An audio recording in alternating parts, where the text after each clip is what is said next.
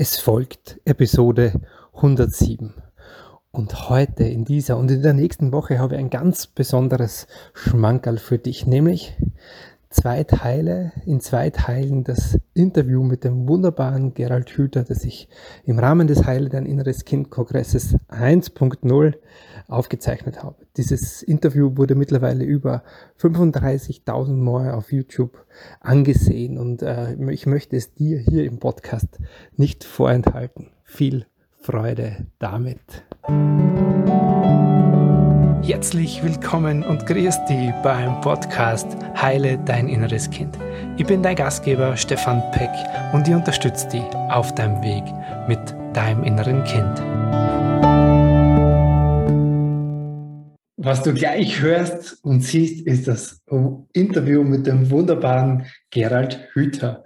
Und ich war so aufgeregt in dem Gespräch, oder schon so mittendrin im Thema, gleich von Anfang an, dass ich total vergessen habe, weil mir ja klar ist, dass den eh jeder kennt, den wunderbaren Gerald Hüther vorzustellen. Und das möchte ich hiermit vorweg sozusagen nachholen. Gerald Hüther zählt zu den renommiertesten Hirnforschern in Deutschland. Er ist äh, mehrfacher Autor und Bestsellerautor auch wissenschaftlicher Publikationen. Und sein Hauptanliegen ist es vor allem, die ja, Verbreitung und die Umsetzung dieser, dieser Erkenntnisse aus dieser Forschung, was da oben in unserem Gehirn abgeht, ins, ins Leben, in den Alltag zu bringen. Und das ist es, das ist er für mich auch als, als Brückenbauer zwischen genau diesem wissenschaftlichen Bereich, dieses Gehirn, das wahnsinnig faszinierendes Universum ist. Und äh, ja, diese Wissenschaft verbunden mit dann daraus diesen Erkenntnissen, die man daraus zieht, um ja, sich zu entfalten oder das, das eigene Potenzial zu entfalten. Ich könnte jetzt noch eine ganze Liste an, äh, an, an Titeln und sonstigen Auszeichnungen hervorholen, aber er ist hauptsächlich ein wundervoller Mensch mit einem großen Herzen für das Potenzial von uns, den Kindern und somit auch unseren inneren Kindern.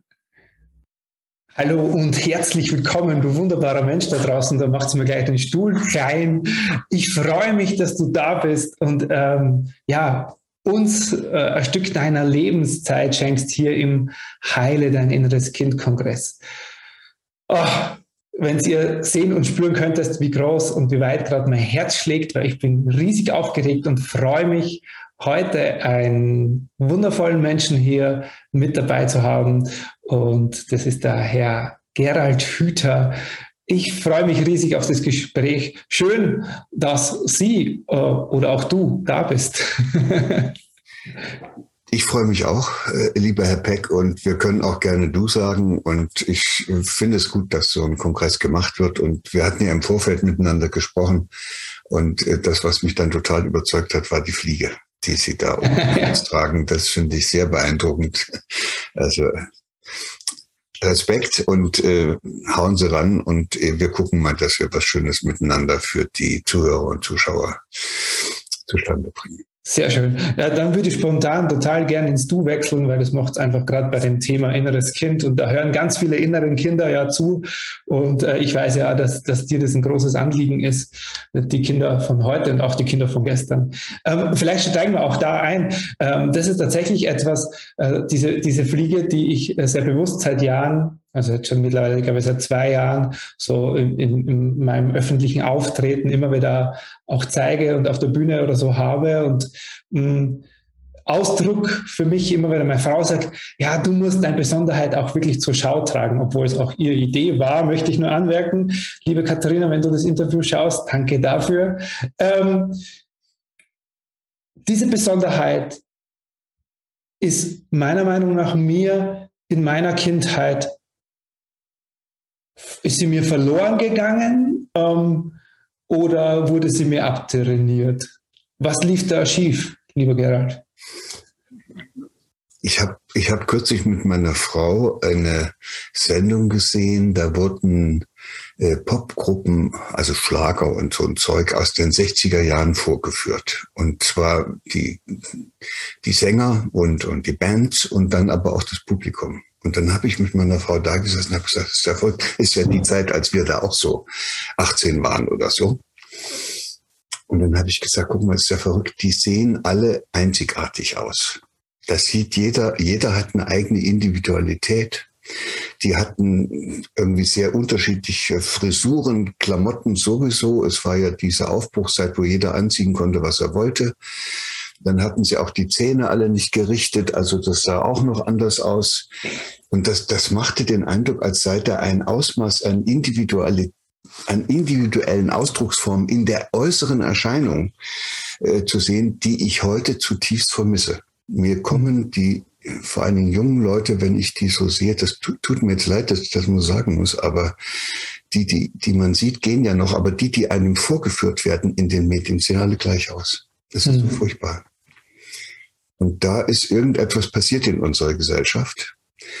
Und äh, das hat etwas damit zu tun, dass wir offenbar in eine Gesellschaft hineingeraten sind, in der der Anpassungsdruck, um mal das gleich so böse zu sagen, und wo der Anpassungsdruck so groß geworden ist, dass man es sich gar nicht mehr richtig leisten kann, aus dem Durchschnitt und der Masse der anderen sehr stark herauszuragen. Da ist dann oftmals schon die Fliege, die man sich umbindet, der, der Versuch immerhin zu zeigen, dass man irgendwie da was an, nicht, nicht so ganz angepasst sein möchte. Mhm. Und, und dann auch, dann wird man auch, auch natürlich wahrgenommen.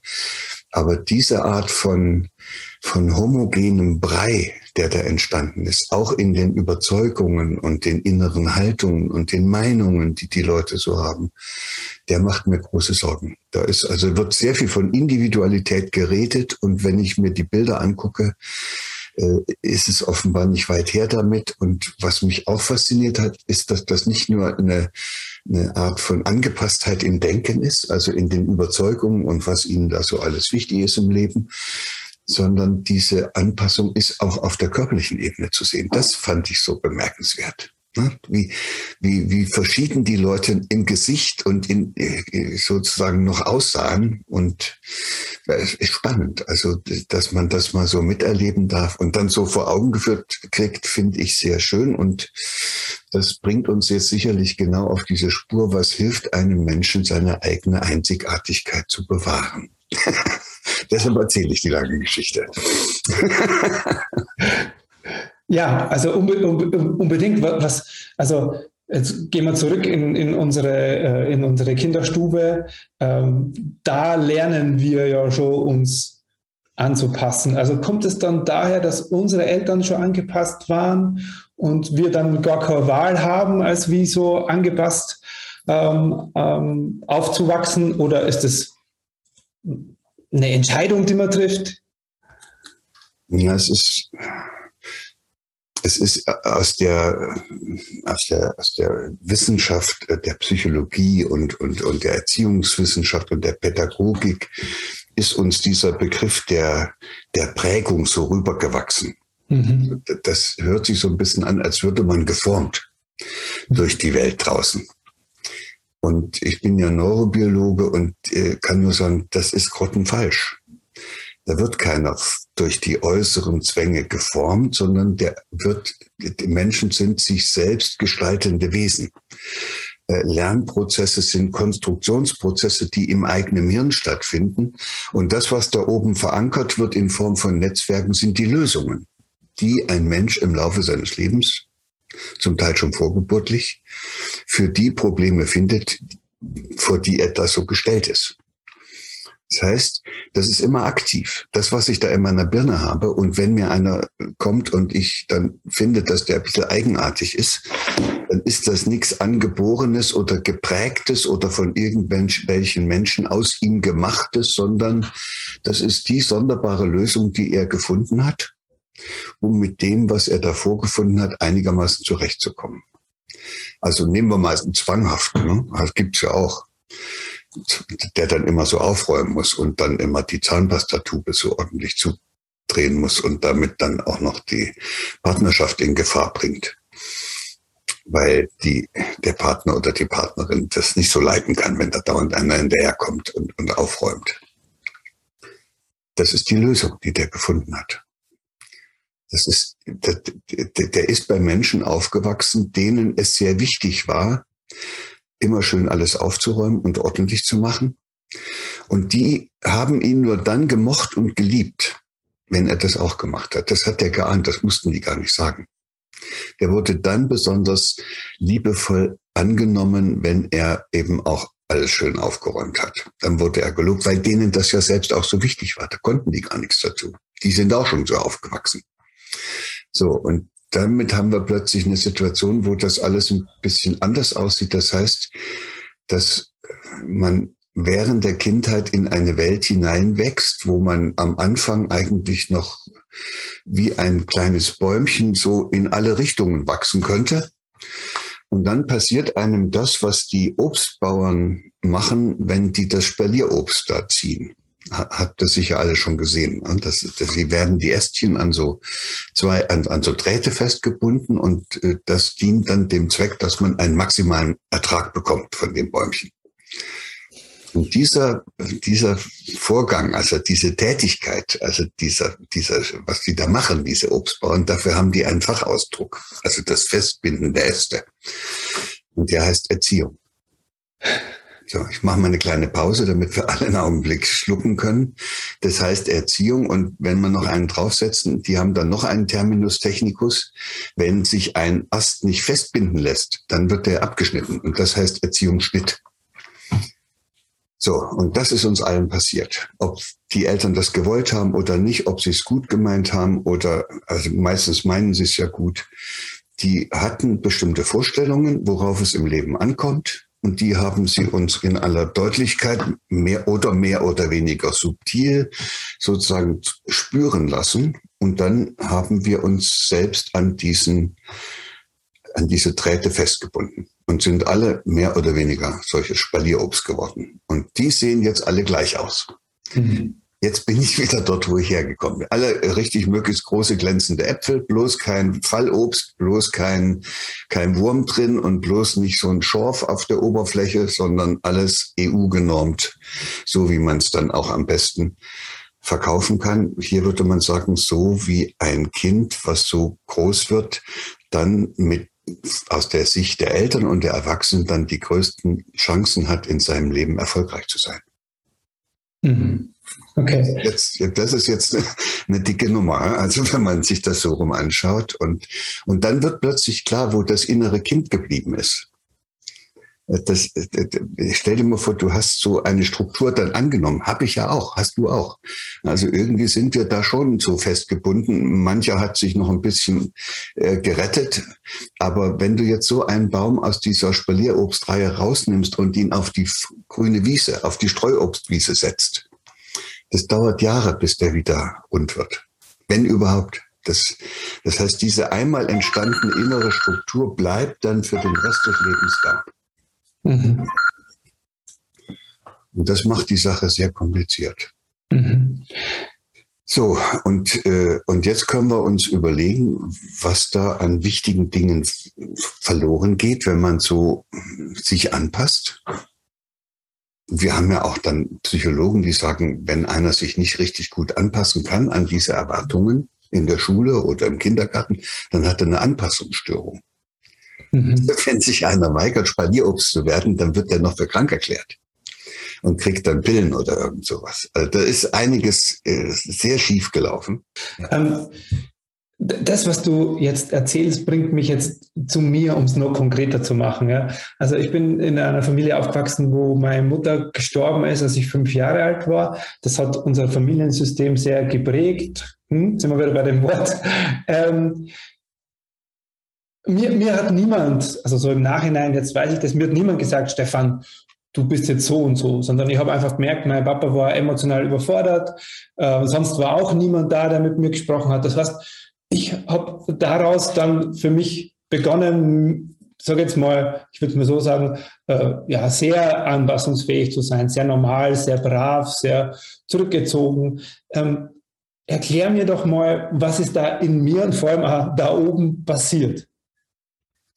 Du hast deine wichtigste Bezugsperson verloren, das war dann vielleicht die Mama. Mhm. Eine, eine schwere Verunsicherung und manchmal geht das sogar dann mit Angst einher und kann, können die Kinder nicht gut schlafen und das ist ja auch alles sehr verständlich.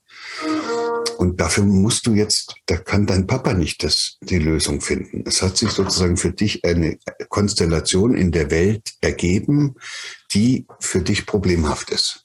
Und da musst du jetzt eine Lösung finden. Du kannst da drin nicht bleiben, weil das führt dazu, dass im Hirn so viel Inkohärenz ist, da passt nichts mehr zusammen, dass du, du, du würdest verrückt werden daran.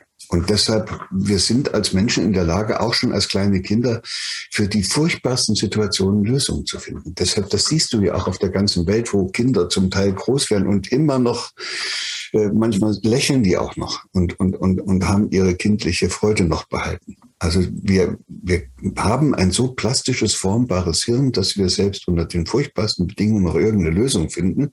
Und die wird dann im Hirn, im Hirn aber auch festgeschrieben und verankert. Und wenn du jetzt in eine Situation kommst, wo du deine wichtigste Bezugsperson verlierst, wo der Vater diese Rolle nicht so ganz ausfüllen kann, bedeutet das, dass du ein kleines Kind wirst, was mit sehr viel Vorsicht sich in der Welt bewegt. Und natürlich wirst du dann darauf achten, was da draußen passiert und was die anderen so machen und was die von dir erwarten. Und du wirst versuchen, diesen Erwartungen der anderen, der Freunde und Mitschüler oder Geschwister oder, wer da, oder Verwandten, da versuchst du denen allen alles recht zu machen, damit du bloß nicht noch einen verlierst. Mhm. So, und dann wirst du einer, der das ganze Leben lang versucht, es anderen Menschen recht zu machen, wenn du aus der Nummer nicht wieder rauskommst. Und wenn es sehr übel läuft, dann bist du so sehr dabei, es ständig anderen recht zu machen, dass du dann nicht mehr auf dich selber achtest. Ja, das kann dazu führen, dass du dann nicht mehr darauf achtest, dass es dir gut geht. Mhm. Du sorgst dann dein inneres Kind nicht mehr gut genug in eurer Sprache. Und das Ergebnis ist davon, dass du krank wirst. Ob du dann eine Essstörung entwickelst, weil du dich selbst nicht mehr magst und auch mit dir selbst so ein Problem hast, dass du da lieber irgendwie weg wärst, dich weghungern würdest oder ob du irgendwas anderes an Symptomatik entwickelst, was dann regelrecht behandlungsbedürftig wird. Mhm. Oder ob es dir gelingt, so einigermaßen gut durchzukommen, aber doch äh, das ganze Leben lang immer wieder diesen Wunsch zu haben, dass doch alle dich mögen und alles gut ist. Und dass du dafür auch zu tun bereit bist, was nur irgendwie in deiner Macht steht. Ja, mhm. großartig. Mhm. Und, und, und dann brauchst du auch noch irgendwas, was dich dann in dieser, in dieser Gemeinschaft in deine eigene Eigenartigkeit oder in deine ganze Besonderheit bringt. Also du willst ja nicht nur dazugehören, du willst ja auch was gestalten, du willst ja gesehen werden, du willst ja Bedeutung haben, auch für die anderen, damit du dich als wichtig und zugehörig zu dieser Gemeinschaft fühlst. So, und dann tust du was. Und ein Teil davon kann dann sein, dass du dir, äh, um dich zu, als, als jemand zu outen, der also eine eigene Meinung hat und ein eigenes äh, Porträt, äh, mhm. dann machst du dir halt auch eine Fliege um. Habe ich auch mal gemacht. Mhm. Aber es ist spannend, dass, dass man dann so zurück kann. Und so könntest du jetzt, das können die anderen, die uns hier zuschauen und zuhören, ja auch machen, können Sie sich irgendjemanden vorstellen, am besten nicht gleich sich selbst, aber jemand anders, der Ihnen auch ein bisschen äh, mit einer Besonderheit entgegentritt und können sich fragen, wo könnte denn der das als Lösung gefunden haben, dieses. Also es gibt so Besserwisser, das ist auch so furchtbar, also das geht einem sehr auf den Senkel. Äh, und und, und äh, die, die machen immer andere zum Objekt ne, ihrer Besserwisserei. Ständig müssen die den anderen korrigieren. Und wenn man dann fragt, was, was hat der denn da möglicherweise erlebt? Und da wird man feststellen, der hat als Kind erlebt, dass ihn jemand ständig korrigiert hat. Und, mhm. ihn zum, äh, und er ist von anderen zum Objekt von deren Besserwisserei geworden. Und dann hätte er zwei Möglichkeiten gehabt, entweder sich klein zu ducken und einfach nichts mehr zu sagen und alles so zu machen, wie die das machen. Und äh, hätte aber auch die Möglichkeit äh, zu sagen, nee, ich weiß das besser. Ne? Mhm. Ich lese jetzt mal ein bisschen was und eigne mir ein bisschen Wissen an und so und dann zeige ich denen mal, wer hier, wer hier Bescheid weiß. Und mhm. da kommen dann solche Klugscheiße raus. Mhm. Also ist ja jetzt, wir reden hier ja offen miteinander und das ist ja nicht so, dass wir da irgendwie Bewertungen reintun, weil wir uns ja darüber im Klaren sind, dass es auch gar nicht darum geht, das als besser oder schlechter zu bewerten. Es ist anders. Und das, darum geht es mir. Es geht darum, dass wir den anderen verstehen als einen anderen Menschen, der andere Erfahrungen gemacht hat, der andere Probleme gehabt hat in seinem Leben und der deshalb auch andere Lösungen gefunden hat. Und wir können froh sein, dass wir den getroffen haben, weil dann hilft es uns, weil der hat ja dadurch was ganz Besonderes auch in sich angelegt. Der hat ja mhm.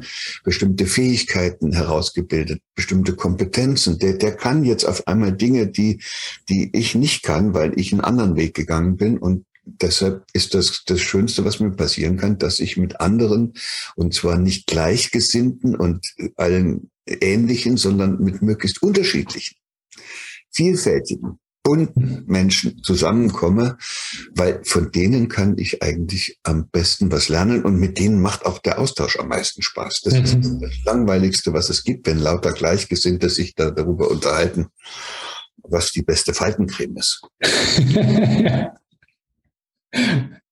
Okay, okay. Ähm, lass mich das nochmal so in, in meinen Worten äh, für mich nochmal zusammenfassen. Das heißt, äh, in unserer Kindheit ähm, das finde ich ein schönes Wort, haben wir Lösungen entwickelt für Probleme oder Umstände, die im Außen einfach da waren, wie halt zum Beispiel bei mir Tod meiner Mama und dann der Rest, der dann so passiert ist um mich herum. Und also ich würde sagen, diese, diese Lösungen sind dann die Muster, an denen wir heute dann als Erwachsener zu knappern haben. Genau, da hängen wir dann drin, die finden wir aber richtig. Also der Zwanghafte findet das total richtig, dass das alles, wie er das macht mit der Zahnpastatube, weil das hat er sich ja selbst ins Hirn gebaut. Es hat ihm geholfen. Mhm. Es ist seine Lösungsstrategie und deshalb identifiziert er sich damit und er wird alles tun äh, und sich verteidigen. Ähnlich wie einer, dem einer versucht, den Arm abzuschneiden, wenn einer kommt und ihm diese Lösung in Frage stellt. Deshalb hängen die Leute so mit, mit einer mit Verbissenheit an, an dem, was sie da aus sich selbst gemacht haben. Also mhm. Äh, noch deutlicher an den Vorstellungen und Überzeugungen, zu denen sie im bisherigen Leben dann gelangt sind. Das sind ja auch Lösungen. Ne? Mhm. Also es gibt Leute, die kenne ich so vor allen Dingen aus der Wirtschaft, die sind fest davon überzeugt, dass ohne Druck keine Leistung kommt. Mhm. Das bestimmt deren ganzes Leben. Und wenn ich denen sagen würde, du pass mal auf, das, das stimmt doch gar nicht. Guck dir doch mal einen kleinen Jungen an, wenn der einen Turm baut, ja, aus Bauklötzen. Der will doch nicht einen mittelmäßig hohen Turm bauen. Der, der will immer den höchsten Turm bauen. Das heißt, die Leistungsbereitschaft bringt jedes Kind schon mit auf die Welt. Und erst wenn man die kaputt gemacht hat, dann muss man sie wie im Zirkus durch Dressurmethoden wieder einigermaßen aufbauen. Mhm. Das bleibt aber immer ein, ein, ein, ein ab, ein, ein, eine, eine Kümmerversion von Leistungsbereitschaft gemessen an der Leistungsbereitschaft, die entstanden wäre, wenn der kleine Junge mit seinem Turmbau unterstützt worden wäre. Anstatt dass da der Papa kommt und sagt, ja, hast du einen schönen Turm gebaut, aber guck mal, ich kann noch einen viel größeren. Aus. Ne? Kind zum Objekt der Bewertung gemacht, der baut keine Türme mehr. Hm. Hm. Okay, also ich gehe jetzt mal davon aus, dass die, die Menschen, die hier im Kongress dabei sind, die haben ja schon so ein bisschen Idee, wenn sie sagen, inneres Kind, ha, äh, habe so meine Muster oder auch, ja, wie ich gelernt habe, vielleicht, äh, was ich dafür tun muss, um, um geliebt zu werden oder, oder um Anerkennung zu bekommen. Das sind ja diese, diese Lösungen dann. Äh, nimm uns mal noch ein bisschen mehr mit, so in, sage jetzt mal in deine Welt. Ähm, was, was, bedeut, was bedeutet das für, für unser Gehirn, wenn wir so eine Lösung lernen und dann ja ganz lang uns damit, so wie du sagst, identifizieren? Was, was, wie schaut, was, was macht es dann da oben? Also rein technisch ist das nicht so irrsinnig interessant. Also das, da, sagst jetzt du. das muss, das, das menschliche Hirn ist ja zeitlebens plastisch. Das können, das kann sich alles umbauen. Und da geht es nicht um irgendwelche Substanzen, die da ausgeschüttet werden, diese Botenstoffe. Und da geht es auch nicht um Hardware und Software, sondern Nervenzellen haben Fortsätze. Mit diesen Fortsätzen stehen die miteinander in Kontakt. Und diese Muster an Vernetzungen, die da entstehen, die bestimmen dann die jeweiligen Funktionen, die in dem, von dem Bereich übernommen werden, wo dies entstanden ist. Im Hirnstamm ist es was anderes als weiter oben und die eigentlich interessanten Vernetzungen entstehen eben da vorne in diesem Frontallappen. Präfrontale Rinde heißt das. So, und da hast du immer die Situation, und das ist ein Grundprinzip der Arbeitsweise des Gehirns, dass, dass, dass wir bei allem, was wir tun, einen Zustand anstreben, wo möglichst wenig Energie verbraucht wird. Mhm. So, das hängt mit dem zweiten Hauptsatz der Thermodynamik zusammen und das würde das, und das macht das Hirn auch ohne, dass wir denken. Also das Hirn, also zum Beispiel ist es so, wenn ich jetzt so eine Tasse nehme, so, das habe ich ja mal gelernt, als ich zwei war oder so, drei. Und da weiß jeder noch, wie kompliziert das ist, dass man das mhm. lernt. Das wackelt, das gibt daneben. Man muss da ungefähr, was weiß ich, 100 Muskeln gleichzeitig so bedienen. Und im Hirn sind ein paar tausend Synapsen am Werke und Netzwerke, dass das alles zusammengeht. Und, äh, und, und irgendwie äh, kriege ich das dann immer besser hin. Da kommt es im Hirn sozusagen bei jeder erfolgreichen Bewegung dann zu einer Stabilisierung dieser Netzwerke, die das hingekriegt haben. Mhm. Und so entstehen im Hirn dann so, so äh, aus den ganz dünnen Nervenwegen allmählich so Straßen und ein bestimmtes Straßengeflecht. Und das ist dann das innere Bild vom Kaffeetrinken und, oder von zur Tasse greifen. Und jetzt, wenn ich jetzt erwachsen bin oder wenn ich das gelernt habe, muss ich nicht mehr, muss mein Hirn nicht mehr jeden einzelnen Muskel steuern, sondern ich rufe diese Gestalt auf, dieses Bild. Ich will jetzt was trinken, dann macht es das automatisch. Das kostet keine Energie mehr. Das Gleiche kennen wir alle vom Autofahren. Ne? Das ist am Anfang furchtbar, weil alle Gänge und dieses ganze Zeug, was man, auf was man da alles achten muss. Man kommt schweißgebadet aus dem Auto raus am Anfang. Ne? Und dann hat sich das automatisiert das sind also solche Bahnen entstanden. Und jetzt kostet das überhaupt keine Energie mehr. Da kann man dabei auch noch telefonieren, wenn es erlaubt wäre. Und man kann auch sonst was machen. Kann sich die Landschaft anschauen und manchmal fährt man dann sogar vor lauter Automatismus an dem vorbei, wo man eigentlich hin will. So, das sind alles Mechanismen, wie das Hirn versucht, sozusagen Komplexität in einfachere Muster zu packen und die werden dann benutzt, um die Handlung zu lenken. So, und da gibt es solche Muster, die solche einfachen Handlungsabläufe lenken, jetzt mit dem Kaffeetrinken oder dem Autofahren. Und dann gibt es aber auch übergeordnete Muster, die das Hirn herausbildet, um das ganze Verhalten zu steuern. Mhm. Das war der erste Teil dieses wundervollen Gesprächs. Sei gespannt auf den zweiten, der folgt in der nächsten Woche. Ich freue mich, wenn du wieder mit dabei bist. Vielen lieben Dank, dass du heute hier wieder mit dabei warst in dieser Folge. Als kleines Dankeschön habe ich heute was für dich und zwar mein kostenfreies E-Book Verbinde dich mit dem Kind in dir. Alle Infos dazu und den kostenfreien Download als PDF oder auch als Hörbuch findest du unter stefanpeck.com slash ebook. Viel Freude damit und bis zum nächsten Mal. Servus.